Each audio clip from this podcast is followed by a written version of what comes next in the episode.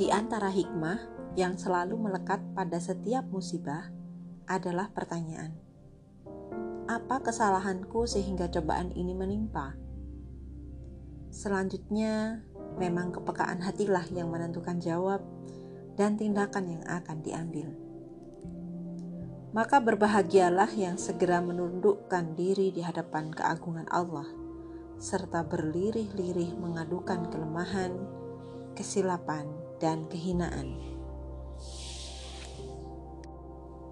Allah menciptakan manusia.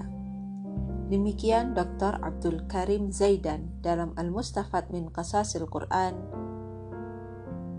Allah menciptakan manusia dengan menggariskan baginya bahwa berbuat keliru dan jatuh dalam kesalahan adalah perkara yang mungkin, bahkan niscaya.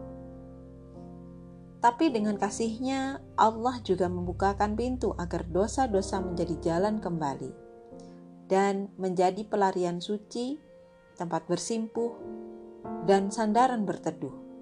Mahliga yang syahdu bagi bermesra, meminta, dan beroleh karunia. Maka demikianlah Yunus alaihissalam di perut ikan nun dalam gelap yang mencekik hingga ke hati dia menangisi kelemahannya, meneguri hari-harinya, dan mengaku telah berbuat aniaya. La ilaha illa anta, subhanaka inni kuntu zalimin. Tiada ilah sesembahan yang hak selain engkau, maha suci engkau, sungguh aku termasuk orang yang berbuat aniaya.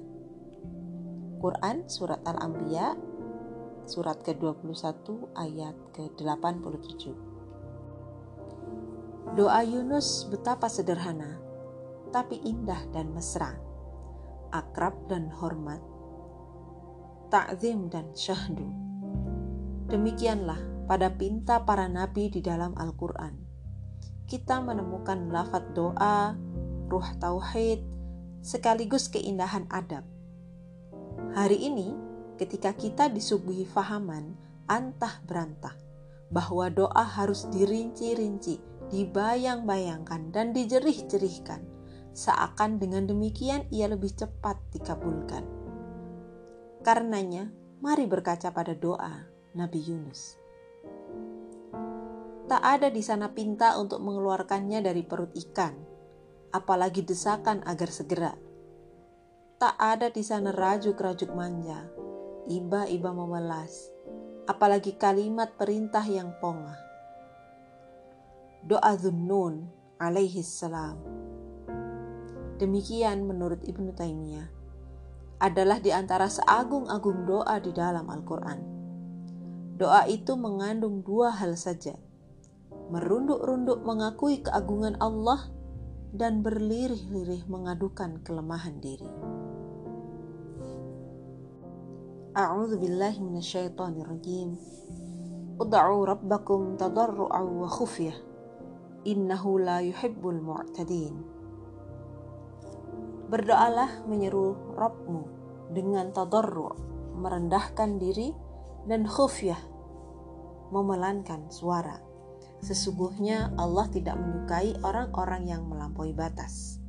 Quran Surat Al-A'raf Surat ke-7 ayat ke-55 maka doa Yunus yang tidak rinci, yang tidak dibayang-bayangkan, bahkan tak tergambar apa yang dipintanya, dijawab oleh Allah dengan limpahan karunia yang membawa kejayaan.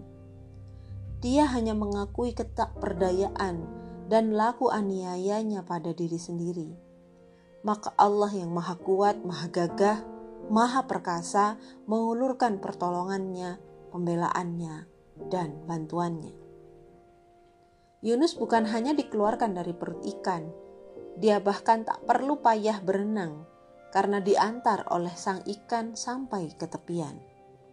Dan tempatnya didamparkan bukanlah sembarang daratan.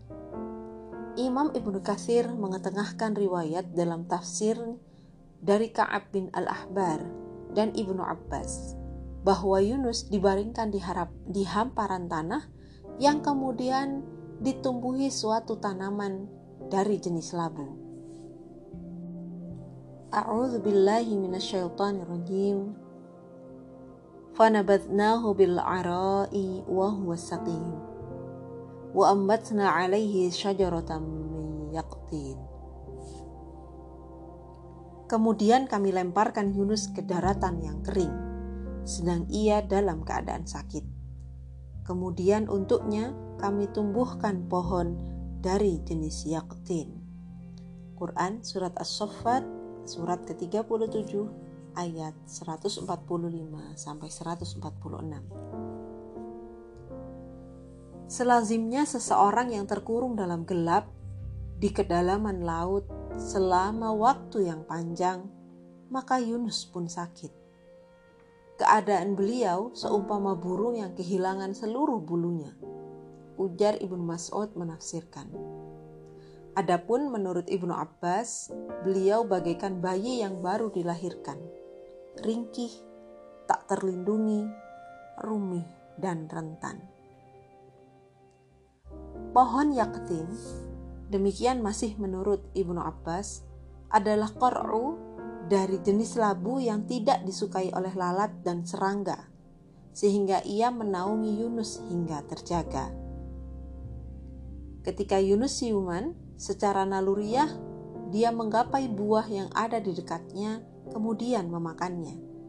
Buah tanaman itu yang mengandung air, gizi, dan zat-zat bermanfaat amat mudah dicerna oleh tubuhnya.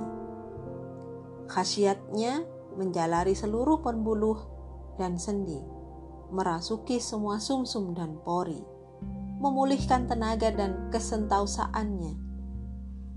Sakit, payah, dan terganggunya faal badan akibat berpuluh hari di dalam perut ikan dan berada di dasar lautan kini pulih, sehat, dan bertambah afiat.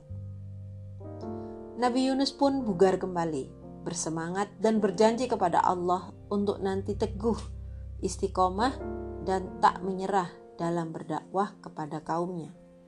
Apa pun yang akan terjadi di hadapannya.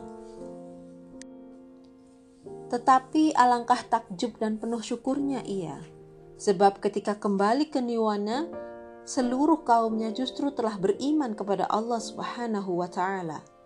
Jumlah mereka lebih dari seratus ribu orang kiranya.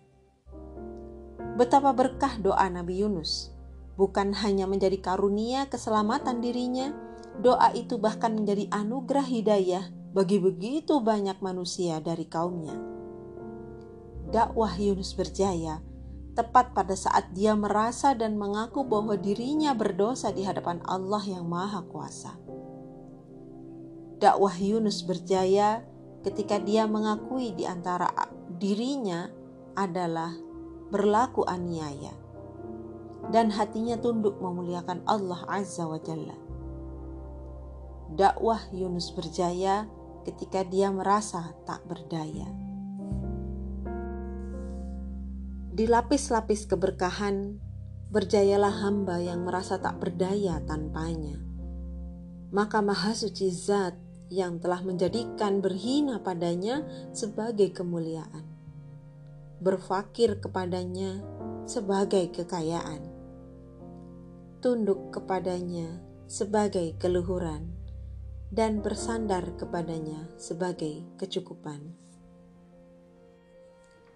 Alhamdulillah, masya Allah, itu tadi adalah penggalan kisah dari Nabiullah Yunus alaihissalam yang saya dapatkan di dalam buku tulisan Ustadz Salim Afillah yang berjudul Lapis-Lapis Keberkahan. Nah, di dalam sepenggal kisah tadi kita dapati kesabaran Nabi Yunus ketika ditelan ikan paus, ya, ikan nun, dan sungguh doa yang dipanjatkan oleh Nabi Yunus adalah doa yang mengagungkan Allah dan mengakui kelemahan diri. Masya Allah, Tabarakar Rahman.